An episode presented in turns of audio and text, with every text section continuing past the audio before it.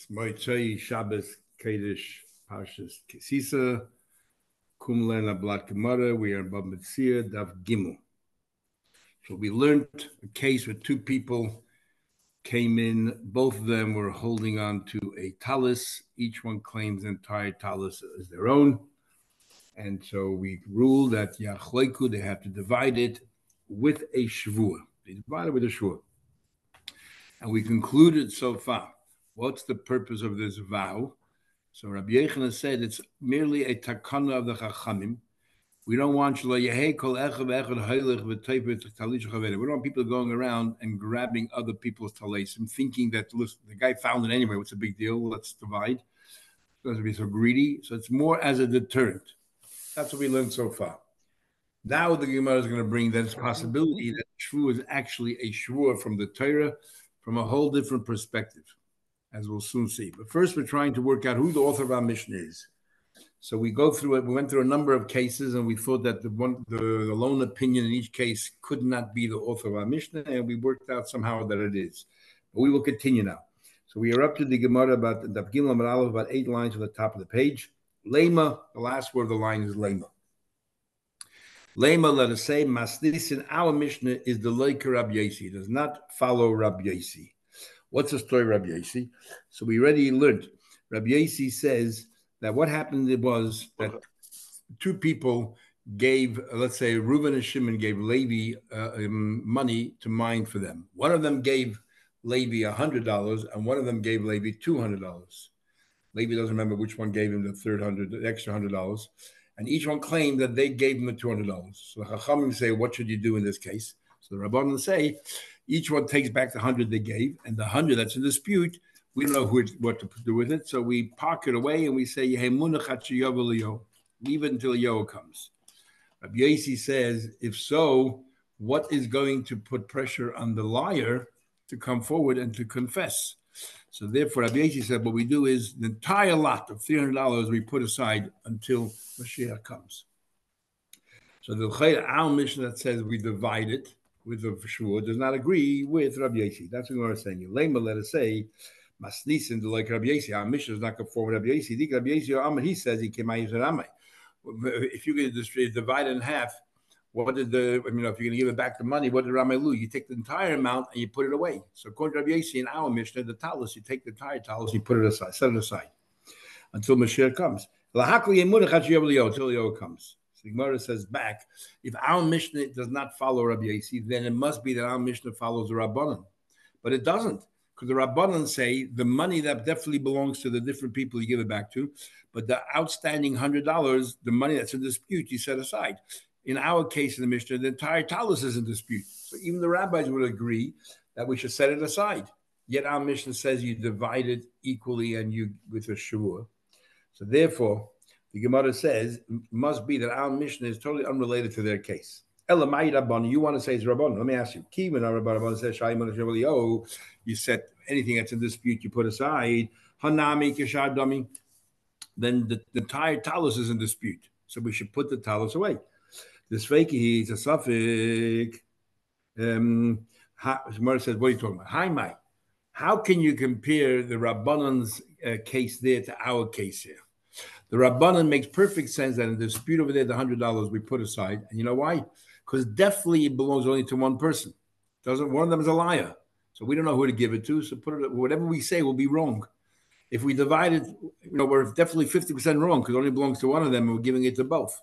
However, in our Mishnah, if we divide it, there's a possibility that it's correct because it could be they both picked it up simultaneously and therefore belongs to both. So, Haimai, what do you compare it? I'm just $100 outstanding dollars definitely belongs only to one person. What should we do? We can't say call the Alam Gaba, whoever is stronger will win because this person who's mining the money for them is as if they're holding on to it. He's mining it for both. So what do we do? But we cannot divide it because then definitely we're doing the wrong and injustice because 50% definitely does not belong to one of those people. So therefore, we have no choice but to leave it for Eliyahu. Hopefully here, if we pass and divide it with a shvuah, it's possible that this is the right outcome. Equally, maybe we can say Tavayihu that it belongs to both. Amir Rabbanan, probably be sure divided with a shvuah. The problem is Rabbi Yosi. Rabbi Yosi says over there, the entire 300 we set aside, even though definitely 100 belongs to Reuben and 100 belongs to Shimon, yet Rabbi Yosi says, I don't care if it definitely belongs to them. We got to set it aside. So surely in our Mishnah, when we don't know definitely it belongs to both, could be it only belongs to one, surely Rabbi Yosi would say, look, one of them might be lying. Let's put it away. That's our question. Our Mishnah cannot work out according to Rabbi Yosi.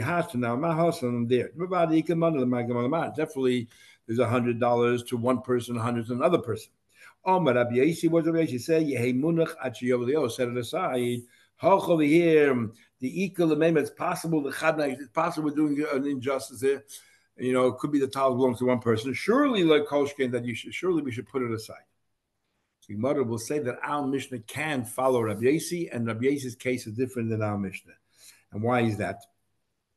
We'll try to give two answers, and the Gemara concludes with only one of them is correct. And that is very simple. Over there, definitely there's a liar involved. So Rabbi Yosi said, look, we got to somehow or another, we cannot touch the money. He's definitely a liar. We might do an injustice. Put the whole lot away. Over here, we don't have to conclude that one of them is a liar. It's quite possible that even though each one thinks they picked it up first, it's quite possible in reality they picked it up together. And therefore, it's possible that it belonged to both. So therefore, Rabbi Yosi would agree, okay, you know what? The best outcome here is to divide it. Okay, there's a risk that maybe we're doing the wrong thing, but at least there's also a risk we're doing the right thing. Otherwise, you put it to Elio, nobody wins. I feel to him, Rabbi Yosi, Hashem, the Vada Ikaram is definitely a liar, therefore we set it aside. Hachal here, Mi Yema the Ikaram, who said is a liar? Ema, we can say, Tavai Bate Doibu, they both picked it up simultaneously. That's one answer.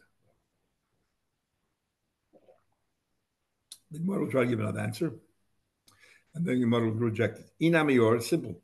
What's the purpose of Rabbi Yosi?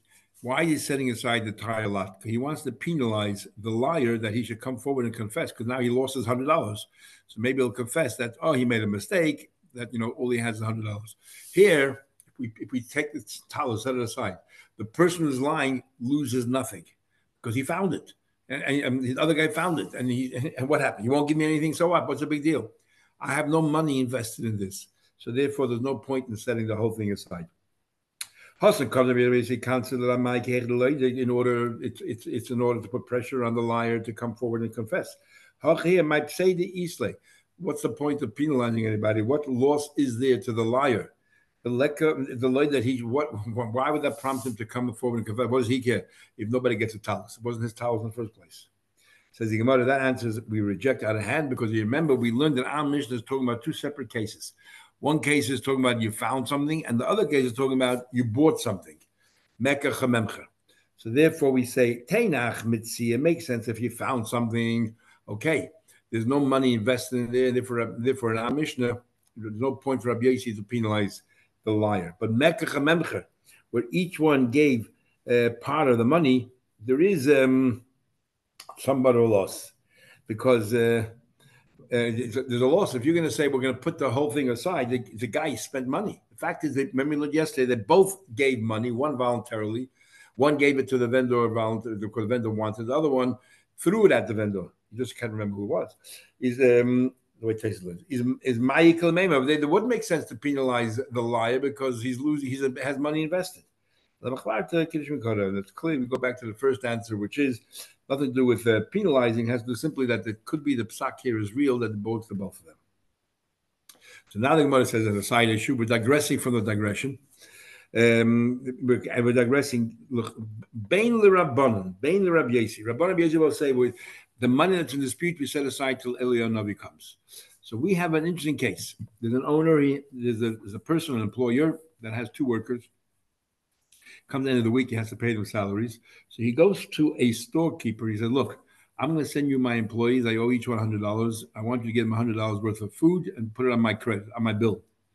He turns to the employees. The employer says to the employees, okay, I have to pay you. Go to the store. I don't have any cash on me. Go to the store. He'll give you $100 worth of food. And then on Sunday, the storekeeper says to the employer, well, I distributed the food as you requested. Pay me.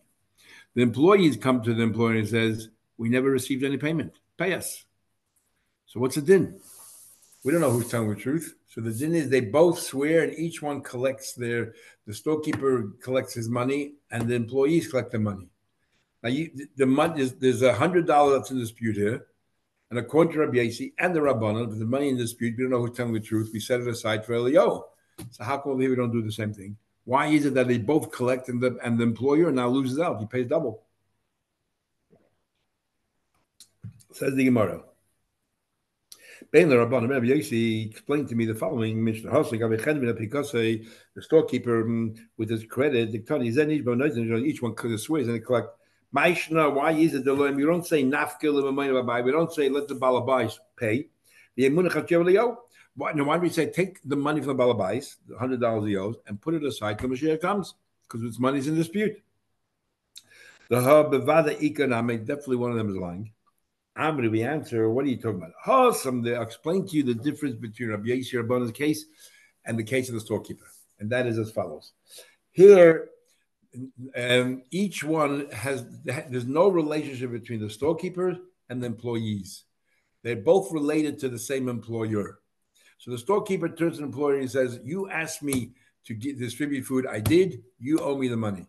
These employees want to swear. I don't know who they are. I don't trust them. I know they're lying. Why should I have to trust? I never trust them before. I don't trust their vow. I don't care standing in a bezin. I don't believe them. I know it's not true. The employees say to the employer, we have nothing to do with the storekeeper. You decided to send us a storekeeper. He never gave us the food. And therefore, our business is with you.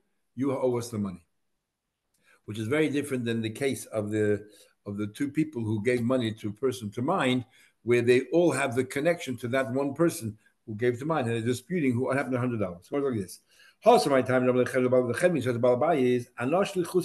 at this. You asked me to distribute food. I did. My Eastern Gabi Sacher, what connection do I have with an employee? I have nothing to do with him. I forgot the Gomishtabel, even though he's prepared to swear. I don't trust him. I never trusted him before. At Hemante, you believe him. And how do I know that? You did not instruct me, Besadi, I should give it in front of witnesses or I should get some document signed, which means you trusted them. Well, it's your problem. It's your problem. I cannot shlich. Even though shlich is supposed to do the best for the mishalech, the sender, but since you clearly did not ask for any, there were no requirements whatsoever, that means you implicitly trusted them. I carried out your instructions. Pay me. Habli, pay me. The sochinam, an employee also, I'm the balabais. I'm not Abaye to gabach. I worked for you for a week. You owe me money. My eastly gabichenmi. I have nothing to do with the storekeeper. I didn't work for him. I don't even know who he is. Avagad the mishtabel. Even though he's prepared to swear that he gave it to me, I know he didn't give me. I don't trust him. They're both entitled to collect mebala bayis. Okay, now we're going to learn a story of Rabbi Chiya, and Rabbi Chiya basically is as follows. We know, we learned already in Bava Kamma and Kuzain, and we learned in Xulis, the concept of Maida b'miktzas. So if let's say, if Reuben asks Shimon for $100, says, Shimon, you owe me $100, and Shimon denies it totally, that's called a kafir hakel. The law is that Shimon is exempt. Reuben wants money, he has to prove. The onus of proof, the burden of proof is on Reuben. Shimon, however, if Shimon says, yes, I owe you $50, not $100, but $50, known as a meidim and mixes, a partial admission. And there the din is you got to pay the $50 you admit, plus that triggers a shevuah on the balance. You have to swear that you don't own the balance. You only owe this $50.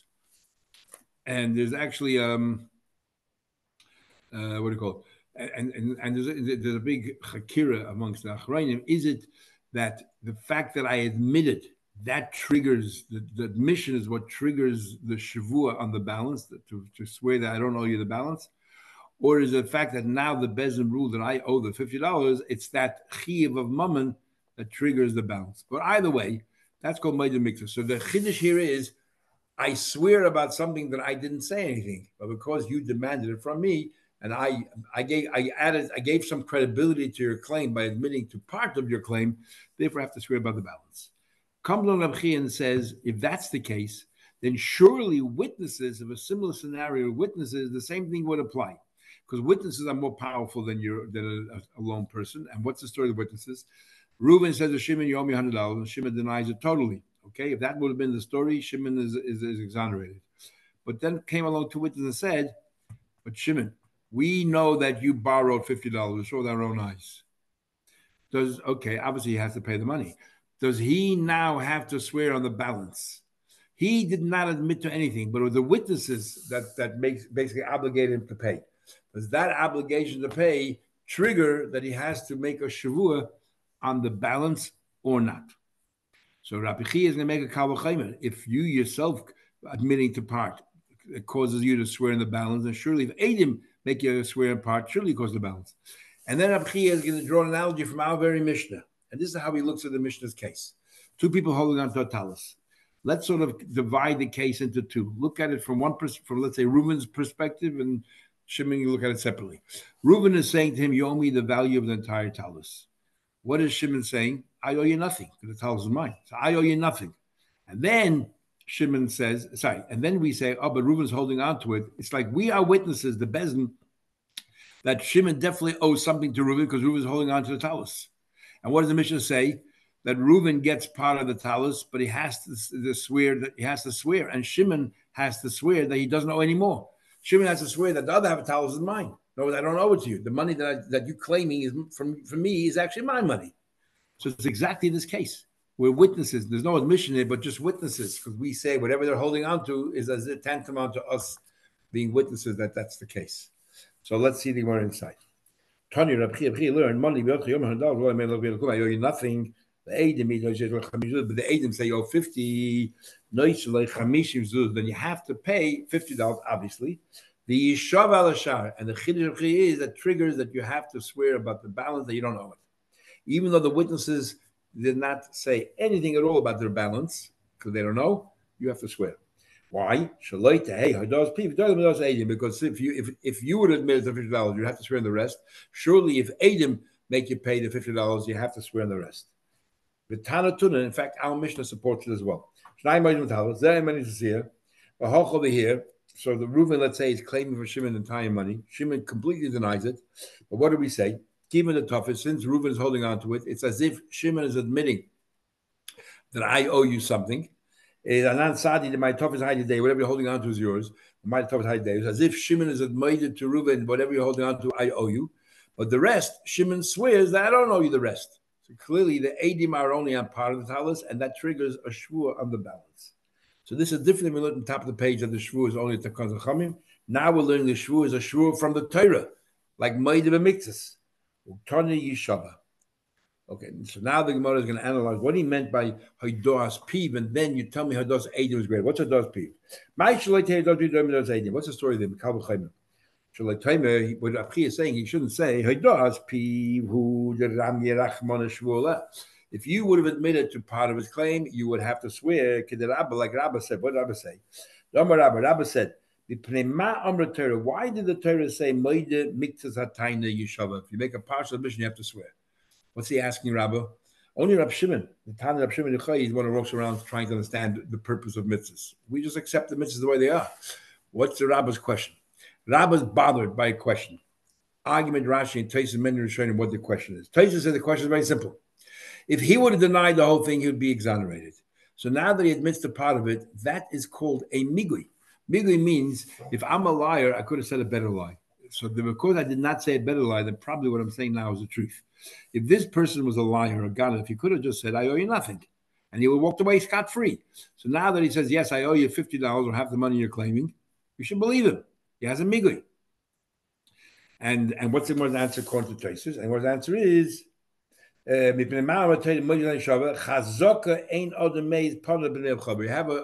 this axiom, we assume people wouldn't have the chutzpah to look at their benefactor's face or someone who knows that they're lying and say it never happened.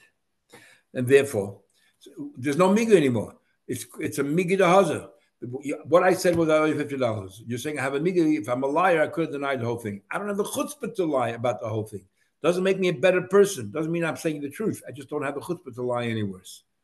That is Traces, because Traces holds that a migui can exonerate you from a shvuah. Rashi says no such thing. A migui cannot exonerate you from a shvuah, and many Rishonim agree with Rashi. So what's the Gemara's question here? The Gemara's question is something totally different. Nothing to do with migui. But we did learn in Gemara Gittin that if I find an object and I return it to the owner, and the owner said, hey, my wallet had $500 when I lost it, and you're only giving back $300. Swear that you didn't steal the other $200. So even though perhaps Ma'ida Mitzvah have to swear, the Chachamim intervened and said, no, he doesn't have to swear. You know why? If we're going to give trouble to people who are trying to do the right thing, then people walk around saying, "Mali l'tzar hazos." Why should I get involved? Why should I get back? He'll make a claim against me. What do I need it for? What do I need the headache for? So Chacham said, if you do a virtuous thing, we're not going to allow the person there, the owner, to charge you with anything. So therefore, Rashi says, the Gemara's question is very simple. If he would have said, I owe you nothing, you have no recourse. You have no recourse. So if he admits to $50, it's just like he's returning a lost object. So he shouldn't have to swear. Now, why is there an argument in the Rishonim whether a migli is effective when it comes to eliminating a shvuah? Is very simple. A migli is purely a logical thing. It shows credibility, that the fact that you could have said a better line, you said this, probably saying the truth. What's the role of a vow? Why do we instruct people to make a vow in certain situations? There's two ways of looking at it. One way of looking at it is, it's a logical thing, that if this person is lying, he's not going to swear false. So if he's prepared to swear, it probably is saying the truth. But another way of looking at it is, it's not logical at all. That's a total law. There's no logic to it. It's a gzeras hakasa.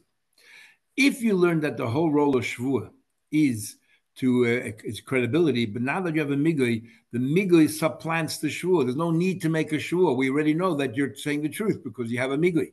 That's Tracer's view, that a migli can replace or eliminate a shvuah. Rashi holds that a shvuah is a din in the Torah and there's no logic to it. So even though you have credibility, you have a migli, but that doesn't help. You still have to swear.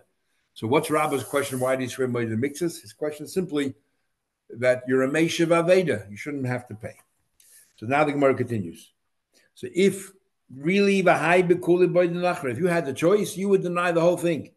It's sleazy. The only reason why he didn't deny it is because you don't have the chutzpah. Now, what do you mean when we say we don't have the chutzpah? Big machlekes Rishonim as well. We had Daf Kuzain, the long places there, or Rashi and other Rishonim. That is simply as follows. According to Rashi, the reason why you don't have the chutzpah to look at the lender's eyes and deny that he ever lent you the money is because he did you a favor. He was your benefactor when in the time of need. How do you look him in the eye and deny the whole thing ever happened? That's the chutzpah. So according to Rashi, if the case would have been a different case, it would have been, let's say, Pekadon, but the other way around, that person is doing you a favor, minding it. Now he denies you ever gave it to him. There you do have the chutzpah to deny the whole thing. And if you deny the whole thing, you still have to swear that that's the case. However, Tracer says, nothing to do with being nice, kind, generous. It's, I know that you know that I'm lying. And it's very difficult to deny or lie to somebody who that you know knows that you're lying.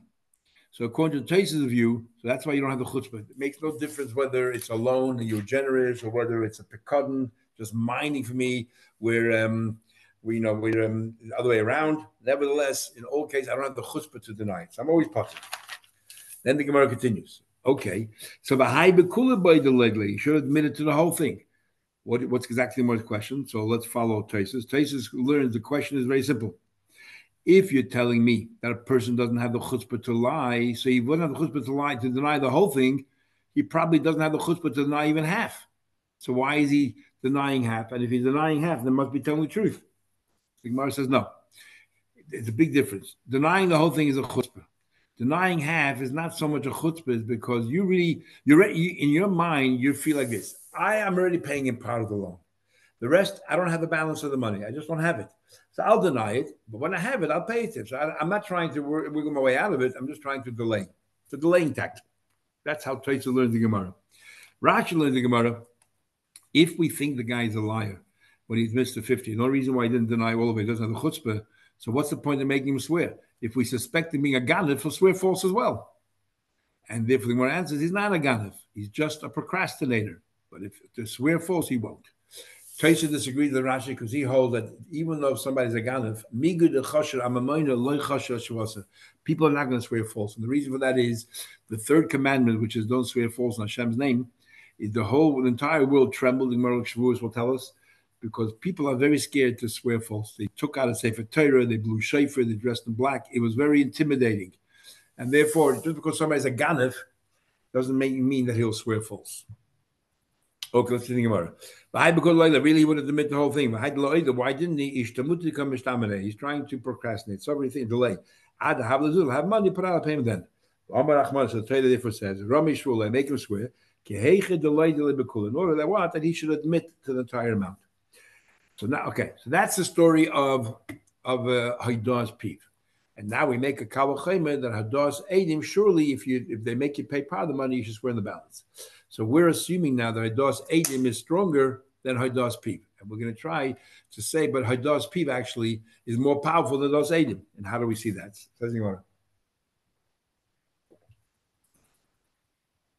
Sorry. Abel Hador's Eidim, the Gemara said, but Hador's Eidim, the Lekal Meiman Hachi. But we would have thought that Hador's Eidim, you did deny the whole thing. So what's the point of making him swear? So maybe you don't swear at all. And what did Kabbalah Chayma tell us? That maybe he's not a Ganef. And maybe also is a procrastinator, even though generally people don't procrastinate, don't have the chutzpah to deny the whole thing. But this guy did. And yet we know that he owes money. So the only interpretation is, or one of the interpretations is, that he's not really a Ganef, but more that he is trying to delay. Now, what's the Kabbalah Chayma? My Kabbalah Chayma. Kabbalah Chayma is very simple. Ma Piv. What's the weakness of Piv? If you're making an admission, you don't have to pay money. The Gemara will soon say, what are you talking about? Of course you do. Yet you have to swear on the balance. Eidim will make you pay money. Surely, surely make you swear on the balance. Says what we're talking about. If I admit to something, I don't have to pay money. We have a famous rule that a personal admission is equal to 100 witnesses. We use the expression 100 witnesses because in Shas and Satan and other places we have trei kameya. We want to show that witnesses is a din in the Torah, not a logical thing. If it's a logical thing, you would say, well, if you have two witnesses say one thing and 10 say the other, you probably, on probability, you believe the 10 rather than the two. But we say trei kameya, sort of a form of exaggeration. The two witnesses are equal to 100 to contradict them. There's no difference between 2, 3, 5, 10, or 100. So we're saying here that a Hador's Baldin is equal to 100 witnesses. They can contradict him, but nevertheless, Hador's Baldin, his admission is accepted. If he says he owes the money, he owes the money. So we see that a mouth is what do you call it? Is just as powerful as Eidim. What's the Kabbalah Chayma here? Why is it that if a person admits that he owes something and witnesses disagree, why is he believed? So the Tosafot Choshen in chapter 34. Paragraph 4. He wants to say, he brings from the Marival. There's no logic to it. It's a new obligation. It's like a neder. I took an obligation on myself to pay you money. Not because I'm saying that's exactly what I pay you money because it happened previously. I wouldn't say it never happened. It's a new chiyuv. And the Tracer himself holds, no, it's a case of nemanus. For even the Gemara here, the Gemara is equating witnesses and your pair. It's a case of belief. And the Torah told us that we believe you personally about yourself. When you're harming yourself, more than 100 witnesses. Okay. So anyway, bottom line is that your mouth is no weaker than Eidim. So what's the Kabbalah Chayma? You know what? There is a Kabbalah Chayma by a penalty. If a person comes forward and says, I'm a Ganef, he has to obviously pay back the principal, but he doesn't pay the penalty. But if witnesses say that he was a Ganef, he pays the principal and the penalty. So we see that your witnesses are more powerful than your own admission. My mama knas, and the Kabbalah Chayma is as follows. You don't have to pay penalties. You still have to swear on the part that you denied, the part you admitted you paid, and the balance you have to swear. Witnesses that make you pay a penalty, surely you have to swear on the balance. Says the Gemara, no, but I can demonstrate to you that Piv is stronger than Eidim in other cases. And maybe that's why you swear on the balance. Where's that? For example, if I say that I ate fats, treifah fats, by mistake, I have to bring a carbon. When it comes to witnesses, if witnesses say you ate treifah fats by mistake and I contradict them, I don't have to bring a carbon chatas. Says Holocaust. That doesn't. So your mouth is stronger than witnesses. That doesn't bother me. You know why?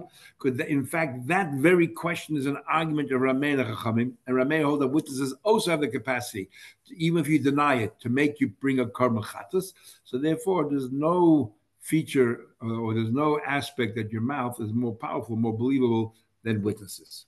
What's the story there? Rabbi Chiya, they say that Meir holds that Eidim actually can obligate your carbon, and we have a Kabbalah Chayma for that. And that is as follows. Now we learn the Mishnah, two people say you ate treifah fats. He says, I did not eat treifah fats.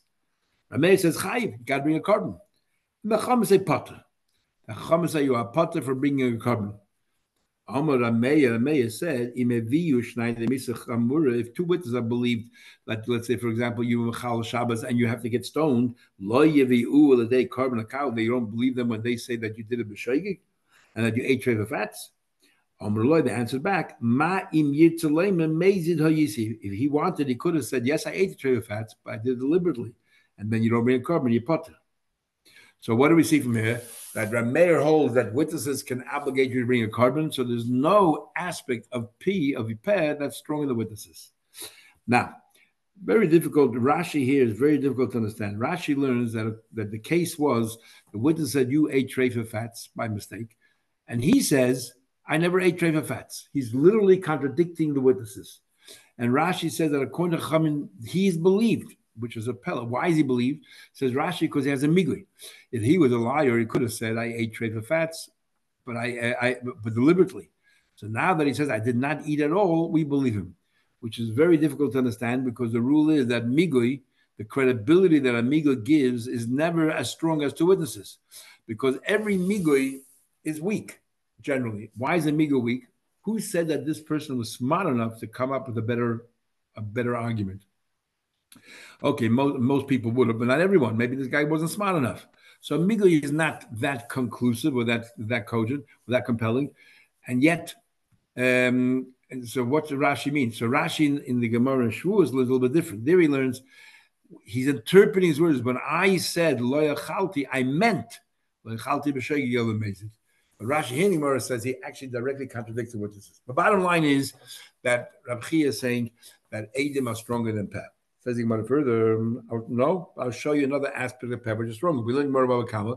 If a person says, you never gave me something to mind for you, you never gave me a pekatan, swore on it, and then later comes forward as moida that he swore false, he has to give back the pekatan, he has to bring a korban oshim and pay a penalty of a fifth, which is a quarter. And but if witnesses said, what are you talking about? We saw the pekatan sitting in your house. Then he has to obviously reimburse him, but there's no carbon, there's no chaimish. So we see that peh is more is stronger than eidim. You pay a greater penalty, says the Gemara. So what's the kabul chaimer? Elamala piv became mechayev asham. Piv is mechayev a carbon asham. Says the Gemara says back. What are you talking about? Asham hainu carbon. Remember, Rav Meir said that witnesses can make you bring a carbon. According to Rav Meir, if you swore false, you'll also have to bring a carbon asham. So there's no advantage in Peh. Oh, but P makes you pay that penalty, the monetary penalty of a quarter. And whoever brings a carbon also pays a chaimish. So there's actually, according to Rabbi Chiya, who follows the mayor, there is nothing about Peh that is stricter than Eidim. That's why I have a good kabul chaimer. Ella Gemara says, no, I'll show you another aspect where P was weaker. Ma'ala P. If two witnesses come in and contradict what he says, or if two witnesses say, what are you talking about? You were with us on that day that you claimed that you borrowed money. It doesn't matter. He cannot be contradicted. But by witnesses, if two witnesses say something happened, then two others come along and say, it never happened, or you were with us, it undermines entire testimony. So who's stronger? Peh is stronger. So what's the Kalva Chaimer? So maybe Peh is able to trigger that Shavu on the balance that he denies, not witnesses. What's Rav Chiya saying? Right. So we move away from Peh and we go to Eid Echad. A single witness comes along and says, you owe $100 to Reuben. Shimon has to swear that he doesn't owe the money. So we see that an Eid Echad can make you swear. So surely two Eidim who make you pay money, if they say you owe $100 to Reuben and make you pay, surely they can make you swear on the balance. Can I make you pay money? Yet can I obligate you to swear? Eidim that make you swear. And surely says the Gemara, the obvious question: what are you comparing? In the case of an Eid Echad, what do you have to swear? Eid Echad says, I support Reuben's claim that you owe $100 to Reuben. So what are you going to swear about? The $100 that the Eid Echad claimed. But what do we want here in the case of Eidim? All they're talking about is you owe $50. What we want is not only you should pay $50, but swear about something the Eidim have not spoken about. How do you know that? When we try to learn from Peh, we know it's exactly the same case. Peh admits the $50, and we make him swear on the other $50, which he didn't admit. So we say the same thing by Eidim. They make him pay $50, and we make him swear on the balance that they didn't talk about. But if you want to learn from Eid Echad, all we know is that whatever he claims, you have to deal with, but not what he doesn't claim. So how can you learn from Eid Echad? So you want to but you swear on whatever he claimed.